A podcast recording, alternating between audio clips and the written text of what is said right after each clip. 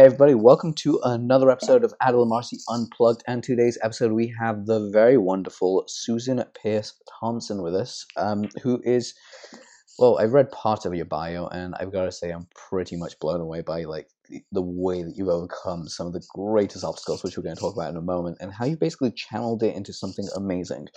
So, as always, before we jump into this, the show is sponsored by StorySellingBlueprint.com, AdilAmarsi.com, and of course, Bright Line. What was it? I've messed it up. It's Bright One. BrightlineEating.com. Bright Line Eating. How have I messed that up? So BrightlineEating.com. Links will be in the description and below this, as always. So with that being said, bear with me one moment. With that being said, and no further mishaps, so to say, we have our guest Susan here. Thank you so much for doing this. Oh, Adil, it's good to be here with you. I'm sorry that we had to reschedule this, because we originally had this a couple of days ago. I had some dental work that needed to be done, and honestly, if you had heard me that day, you would have been like, could you just type all your questions, please? And I'd be sat here typing away. Like, oh, brutal. I'm glad it's behind you. Yeah, I hope it's been a speedy recovery. Oh, definitely. I mean, the dentist I have is a really good friend of mine, and he's really gentle. I had a root canal done not too long ago, and I fell asleep during the procedure. Wow. Yeah. Nice. Impressive. Yeah. And without, just local anesthetic, I wasn't out cold. I was awake during the entire thing. I just kept falling asleep because he was so gentle with it. It's surprising. Oh. But anyway, nice. So without me kind of butchering your story so much to say, I want to hear about this, because you went from someone, if I remember correctly, you were an addict that basically turned it around. Now you're a professor, you're an author, and you have some amazing stuff as well. Just going for you. Yeah. I mean, I'm one of these people that likes to live kind of on the white hot tip of life. I like risk. I like adventure. I like aliveness. And so it's taken me to some interesting places for sure. Drug addiction being one of them, and, earning a PhD and becoming a tenured psychology professor being another one. Yeah. It's funny what you can do when you actually kind of channel what you do to something else.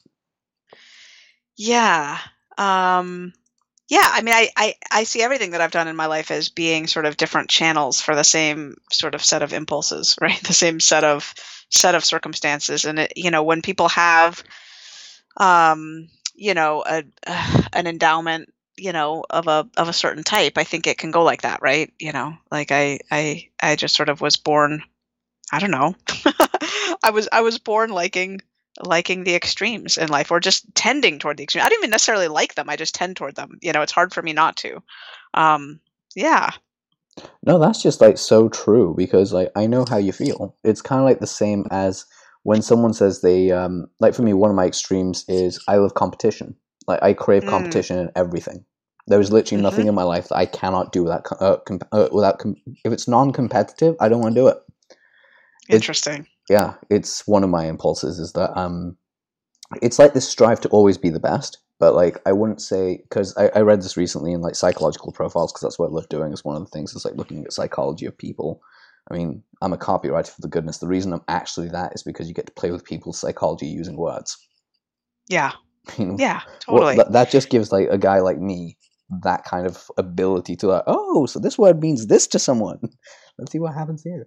But with that being said, no, one of the things that I was reading was how the difference between alpha and omega males. Basically a male that is seen as alpha, kind of the quarterback, the guy that's at the front, and you have the omega, which is the quiet dude in the background that's a badass as well. Now I'm somewhere in the middle between the two of these.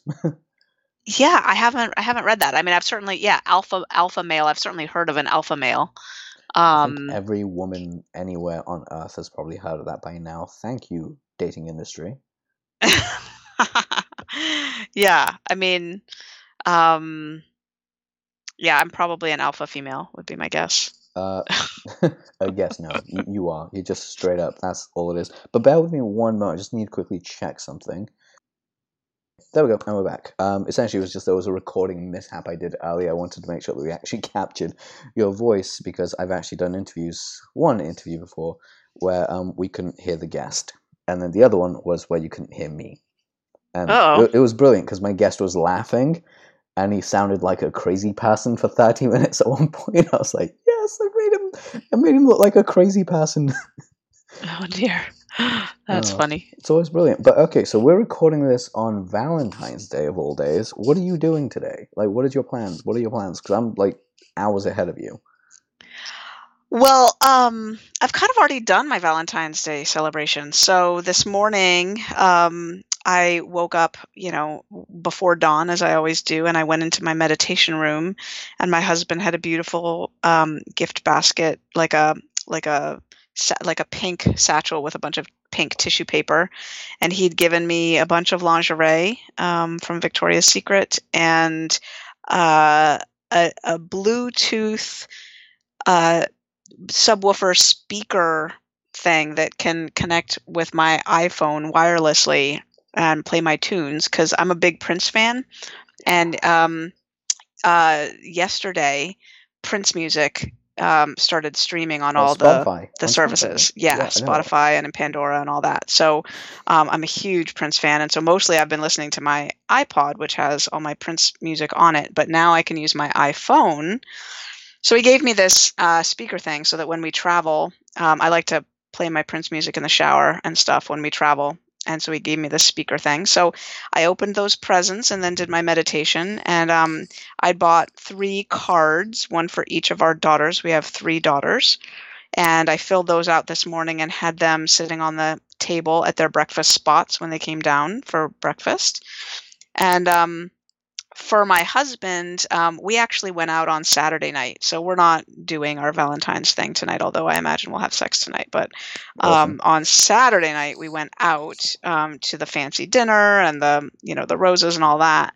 And I got him a card, a beautiful card. And I wrote, some heartfelt sentiments in there. And I got him a box that I had carved on, engraved on the top of it, the Chinese symbol for together. Aw, that's adorable. And in the box, I put rose petals from Haifa, Israel, that when we got married, which was coming up on 18 years ago, a woman of our religious faith, we're Baha'is, went to Haifa, Israel, to the holy shrines of the Baha'i faith and prayed for our marriage at the threshold of the shrines and put roses down as she prayed, and then dried those roses into, dried rose petals, and gave those rose petals to us for our wedding gift.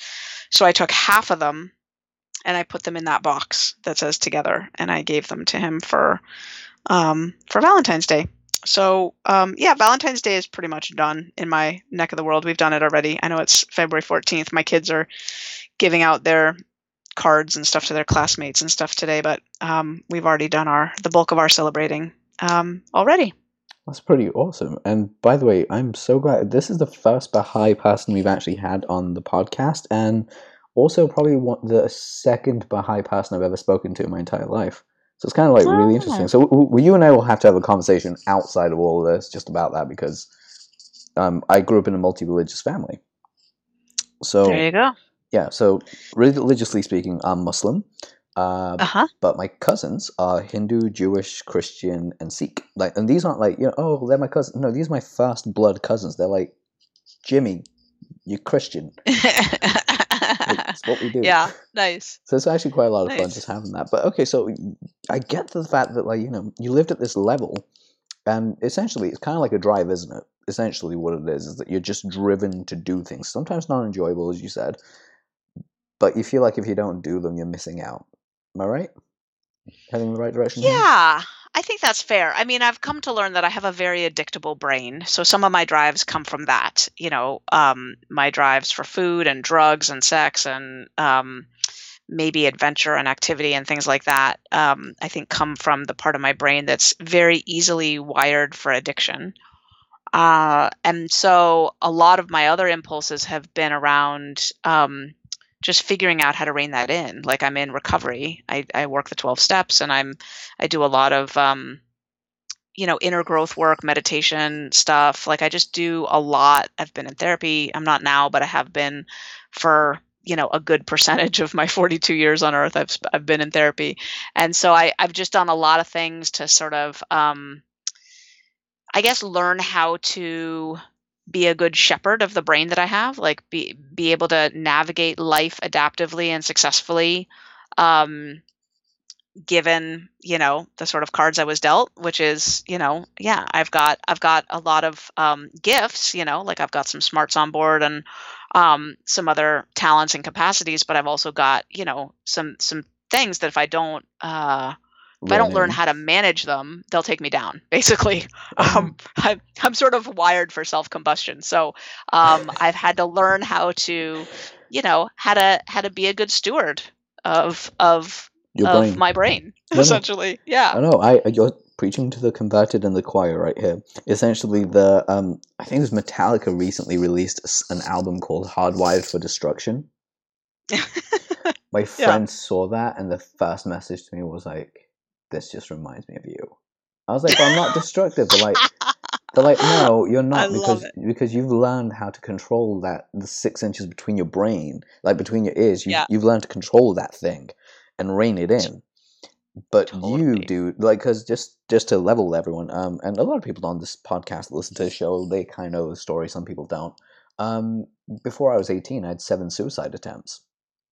Mm. And they weren't normal. Like, okay, when I say suicide attempts, you know how, like, kids kind of, like, go, or teenagers and young adults, they kind of go through that suicidal feeling of all their hormones going everywhere. And they, like, slit their wrists and they kind of want to die, but they don't really try and do it. Like, you can tell it's a cry for desperation, right? Right. No, this was, like, straight up, I'm going to kill myself. Like, things I did should have killed me. The most prevalent being I jumped off a building, like a 7-story building, like, head first. Dude. Like, you know, like, dude, a swan, you know, like how a diver dives into water, like, head first? Yeah. Yeah, that's how I went down, and I didn't break my neck, which is a goddamn miracle in its own right. I somehow survived. How did you not break your neck? Diving off, like, landing on concrete? I landed on concrete on the left side of my face. No scarring, no bruising, no broken bones. Literally got up 2 or 3 minutes later after blacking out, as you would, got up, went back up and collected my gym bag, because I had my gym bag with me, and went home. And actually, like, nothing happened. Like, holy shit. 6 hours later, I woke up in the middle of the night throwing up blood, like, so much blood. My mom rushed me to the hospital. They looked at my x-rays, and they were like, "You've got 2 bruised ribs and a crap load of internal bleeding. What have you been doing?" Now, at the time, I was, like, training for fights in Thai boxing, and, you know, I was really into my Muay Thai. And I just said that I was training really, really hard that day, and that my ribs hurt because some guy kicked me in the ribs. That was essentially, I lied my way through it. But, like, I had those happen to me. I realized as I got older and looked back at it, I said, okay, what am I doing here? It's, well, essentially, when I get frustrated with the world, I need semblance and balance. And if I can't find balance and order, I create order by creating destruction. So that's the way, like, my brain worked it out. And now I realized, like, you know, I channel all that stuff in to my work. Interesting. You're hardcore. You are hardcore. I feel listening to you like I think a lot of people feel listening to me, but you are hardcore. You know, it's interesting. I've actually never been suicidal, not even a little bit, not even for a day. I've done things that, you know, that could have killed me for sure. I used to do crystal meth and not sleep or eat or drink water for 7 to 9 days at a time. Wow. And just stay up snorting lines, you know, mostly just playing pool. I got really good at pool when I was a teenager. So I've done stuff like that. That's, you know, it puts you pretty close. I mean, I dropped out of high school and became a call girl and smoked a lot of crack cocaine and, you know, essentially homeless and all that, but I wasn't trying to kill myself. I was just trying to get higher. I mean, I just wanted more drugs, essentially. So you wanted the next level is what you were after. Yeah. Yeah. Push the envelope, I mean, you know, once you get to a level, you acclimate to it, right? Like it doesn't feel when you're doing it, it doesn't feel that out there, you know? Yeah. It's like the same with business and health and eating. Like once you acclimate to something, it no longer feels like a cut. So for instance, I'll give you an example. Sorry to interrupt, just like a quick little side note here. It's like if you accumulate to like 100K and that was a big goal for you, once you've done 100K a couple of times, you're like, okay, this is normal. What's next? Totally. I'm assuming that's how you do it. Yeah. Oh yeah. Totally. I mean, my business has grown really, really fast and I, you know, I'm I'm in the business of just serving people. So I take everything that comes into the business. I just push it right back out to reach more people. So I just reinvest in, growth, reaching more people, the message, the movement, and all that stuff. But yeah, when I look at the systems that I've created and the structures that I've created, I have a full-time staff of 25 now. And, in the last 2.5 years, some 450,000 people have joined my email list. And, wow. We do some pretty big launches and we reach a lot of people. I think the last time I put out my free videos on how the brain blocks weight loss, and the psychology and neuroscience of sustainable weight loss in 2 weeks, they were watched by 100,000 people in 190 of the 195 countries on Earth. So they were watched basically everywhere, including, Svalbard, which is the little island nation off the Netherlands, and, Antarctica and places like that, where the only countries we didn't hit were places where the internet's banned, like North Korea and Cuba. Anyway, yeah. But your point of adaptation is it's something I teach in my college course on positive psychology, is the hedonic treadmill, and how the hedonic set point that we, no matter what we do, we adapt to it so fast, and it just becomes our new normal. It becomes our new baseline. And yeah, it's remarkable how when I started Bright Line Eating, I took a poll of my friends and family and said, how long do you think it's going to take me to get 1,000 people on my email list? And it took a long time. It took like 8 months or something to get the first 1,000 people. And then before long, just a couple months later, I had 10,000 people. And like 3 or 4 months later, I had 100,000 people. And then 3 or 4 months later, I had 200,000 people. And just like, it just grew. Yeah. And now, the things that, it is sort of weird, that perception. I think money is like that. Money is, I remember moments when, I'd find, a $5 bill and I felt like I was just, all of a sudden my problems were over and I was rich, from finding a $5 bill.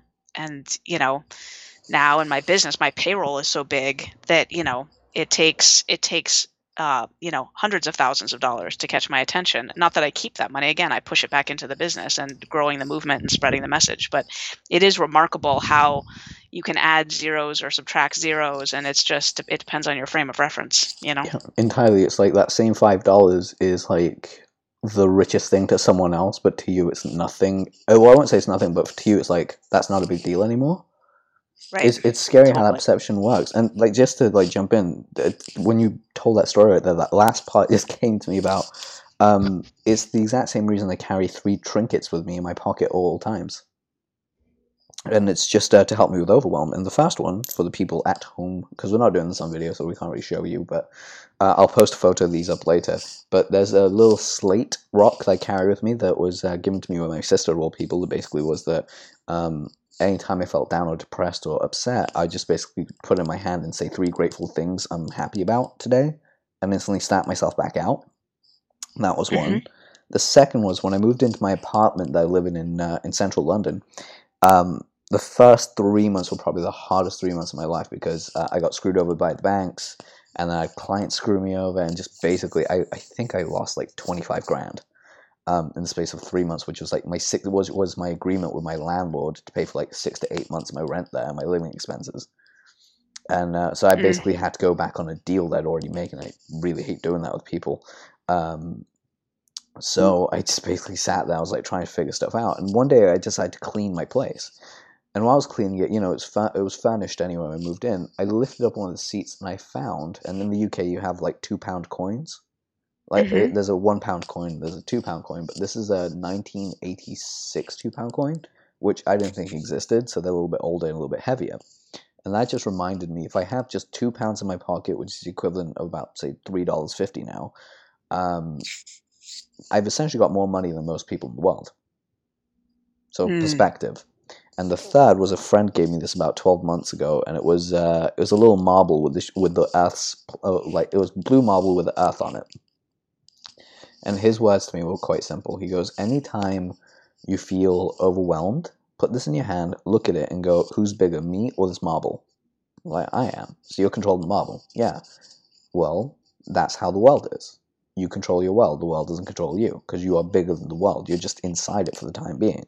Remember, celestial and then physical, not the other way around. So it just reminds me that no matter how bad things get or how crazy things get, the world's always in the palm of my hand. As long as I'm grateful and remember where I came from. So it's just a little fun. Nice. It's just a fun little thing that's there.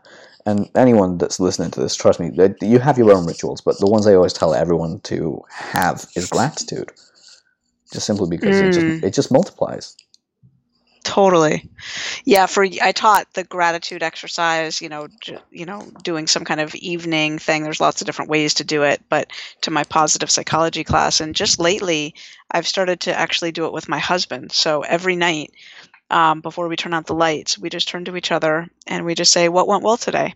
And we just start to rattle things off in, no particular order, no rhyme, no reason, just, he'll talk, I'll talk, and we just keep going. Sometimes it takes us 20 minutes to exhaust, all the things that went well that day. And what's one of the cool things about that is that often we didn't spend every minute of the day together. So we get to hear about what happened in the other person's world, Yeah.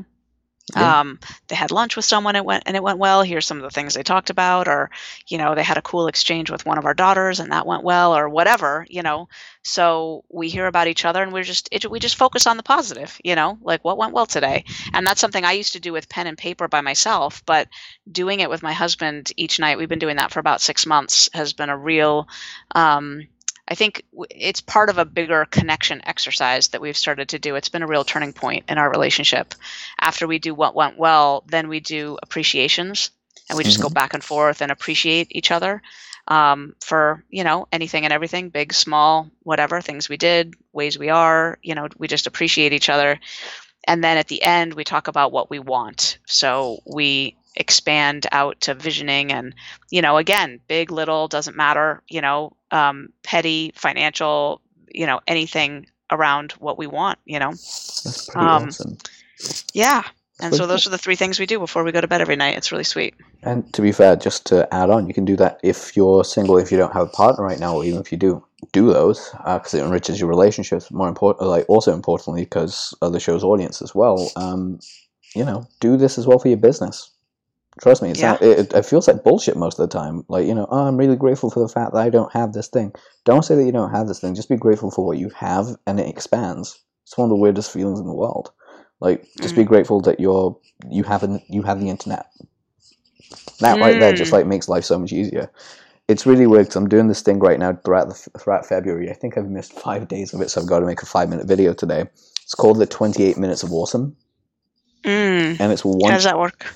It's basically usually just 1-minute videos that I upload to my YouTube channel about one good thing that's awesome, where either I talk about it or I address it or I just vlog about something. So today, I haven't done it for 5 days. So I've got to get my camera out afterwards tonight and just do a 5-minute video about just 5 minutes of something that's awesome, whether that's this podcast or having the internet or seeing my sister or just having fun with life because there's so much variety in life. But that being said, I want to switch topics a little bit here before we jump into the business side of things, because there is something I do want to ask you about that. You've said that the brain blocks weight loss. Yeah. How does that work? So, could you quickly just tell us about that? Yeah, sure.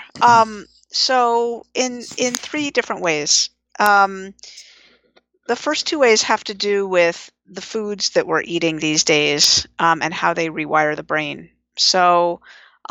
We have foods today that are refined that create a drug-like effect in the brain.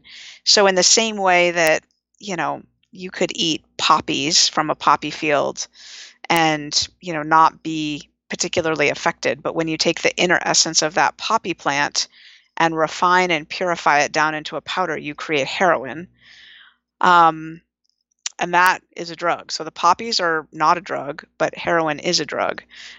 Similarly, coca leaves can be chewed and, they create a tiny numbness in the cheek and a little tiny lift, sort of like drinking half a cup of caffeinated tea.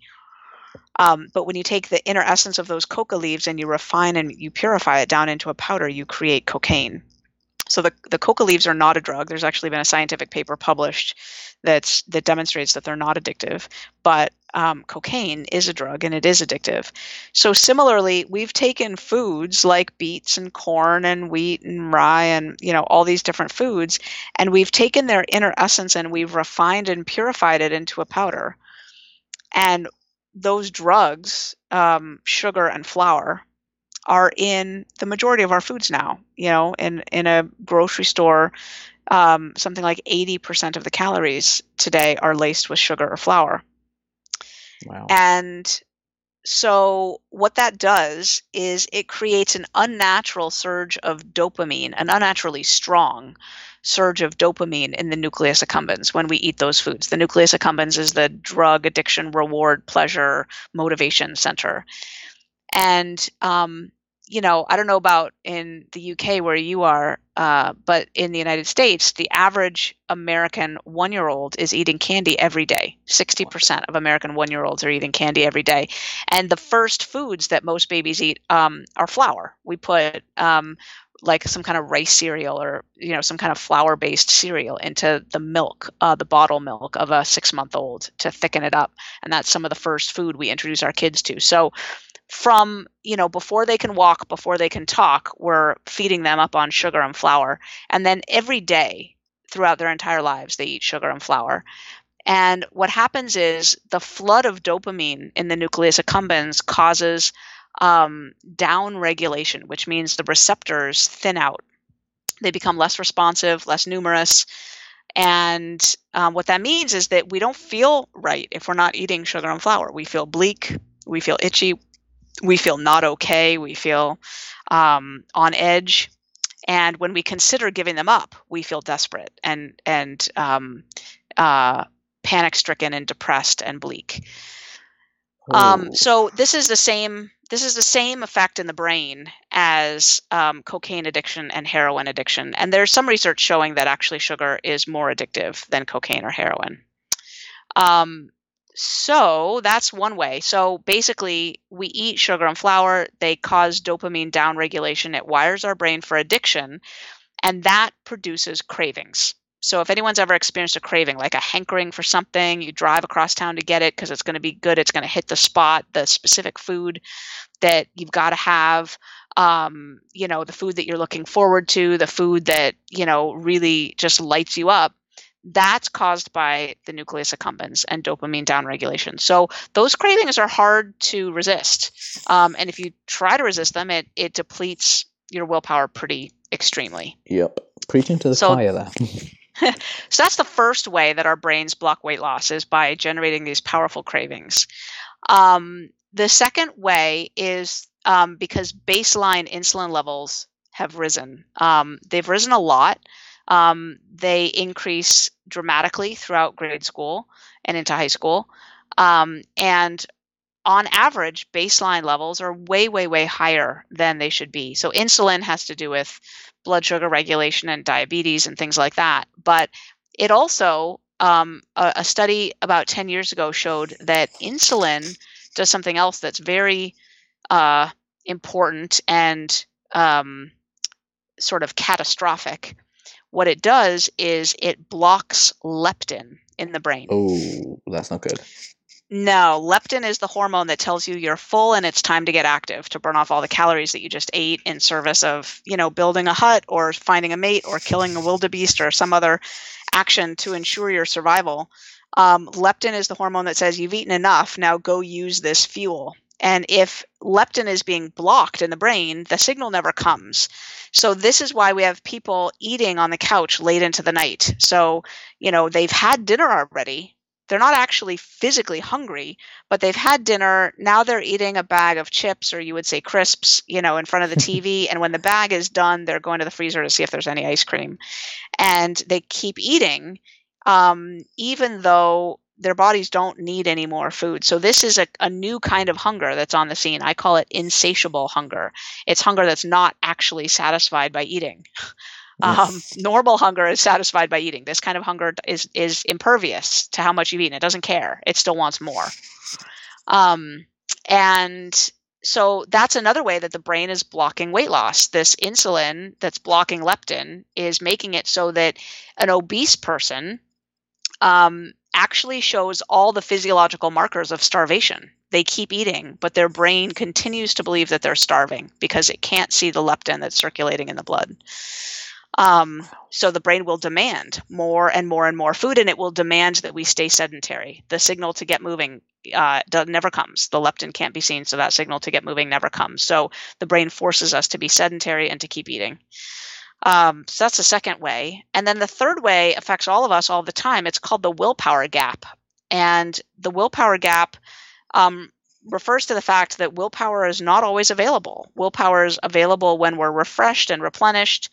But after we engage in any number of activities, the activities of daily life, basically, like checking email or sitting in traffic or dealing with kids or working on our business or any of those basic activities, that depletes our willpower. So then after some period of time doing that, we go thinking it's time to get something to eat. And suddenly we find ourselves deciding to order takeout or get a pizza or something like that. And we wonder, well, why did I make that decision? That's not in line with my health goals.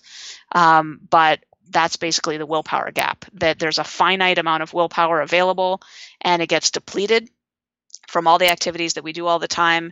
And basically in thinking that losing weight or being healthy or fit is just a matter of learning what to eat and what not to eat, and then trusting that because we want it bad enough, we want to be thin, we want to be happy, we want to be fit, you know, we want to live in a right-sized body, because we want it bad enough, we will execute the right food choices in the moment on an ongoing basis for days upon weeks, upon months, upon years. That's just not the way the brain works. We're asking the brain to do something it just wasn't designed to do. Certainly not in this modern day climate. So so Bright Line Eating is a program that basically understands that at any given moment, you may not have any willpower at all, and works anyway.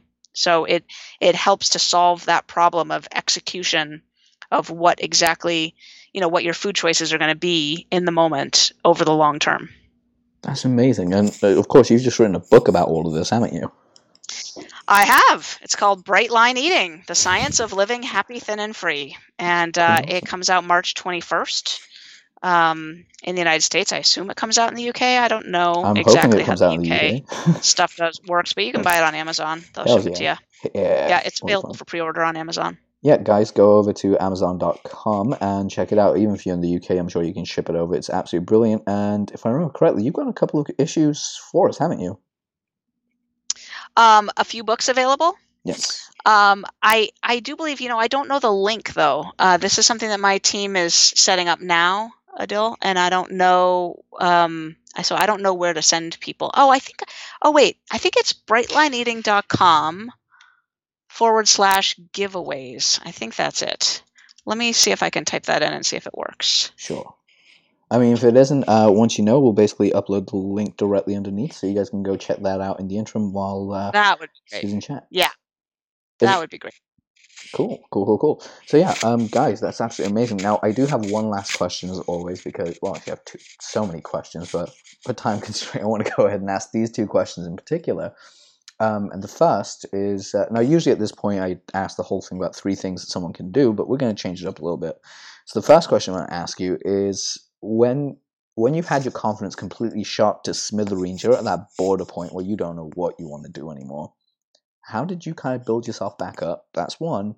And two, based on like the research you just talked about and all the work that you just talked about, what can someone do in order to actually combat their cravings to start with, and B, basically increase the amount of leptin that their body and brain can absorb? Well, let's take the second one first. The second one is we talk about adopting bright lines. A bright line is a clear, unambiguous boundary that you just don't cross. Like if you're going to quit smoking, you throw up a bright line for cigarettes. You're not going to have any ever, no exceptions. And we talk about bright lines for sugar and flour. That's basically the fastest way to get the dopamine receptors to heal and regenerate, and the insulin to go down so that your brain can see the leptin that's circulating in your blood. That's the number one way, is adopt a bright line for sugar and flour. Now, that's hard to do for a lot of people, and so the Bright Line Eating program sort of teaches you how to do that. But some people do just hear that message, stop eating sugar and flour, and they do. They go on their merry way and are all the healthier for it. Yeah. And then your first question was, how do you bounce back when you feel like you're at your bottom? Is that the question? Yeah, very much. Very much so. You basically worded it better than I did.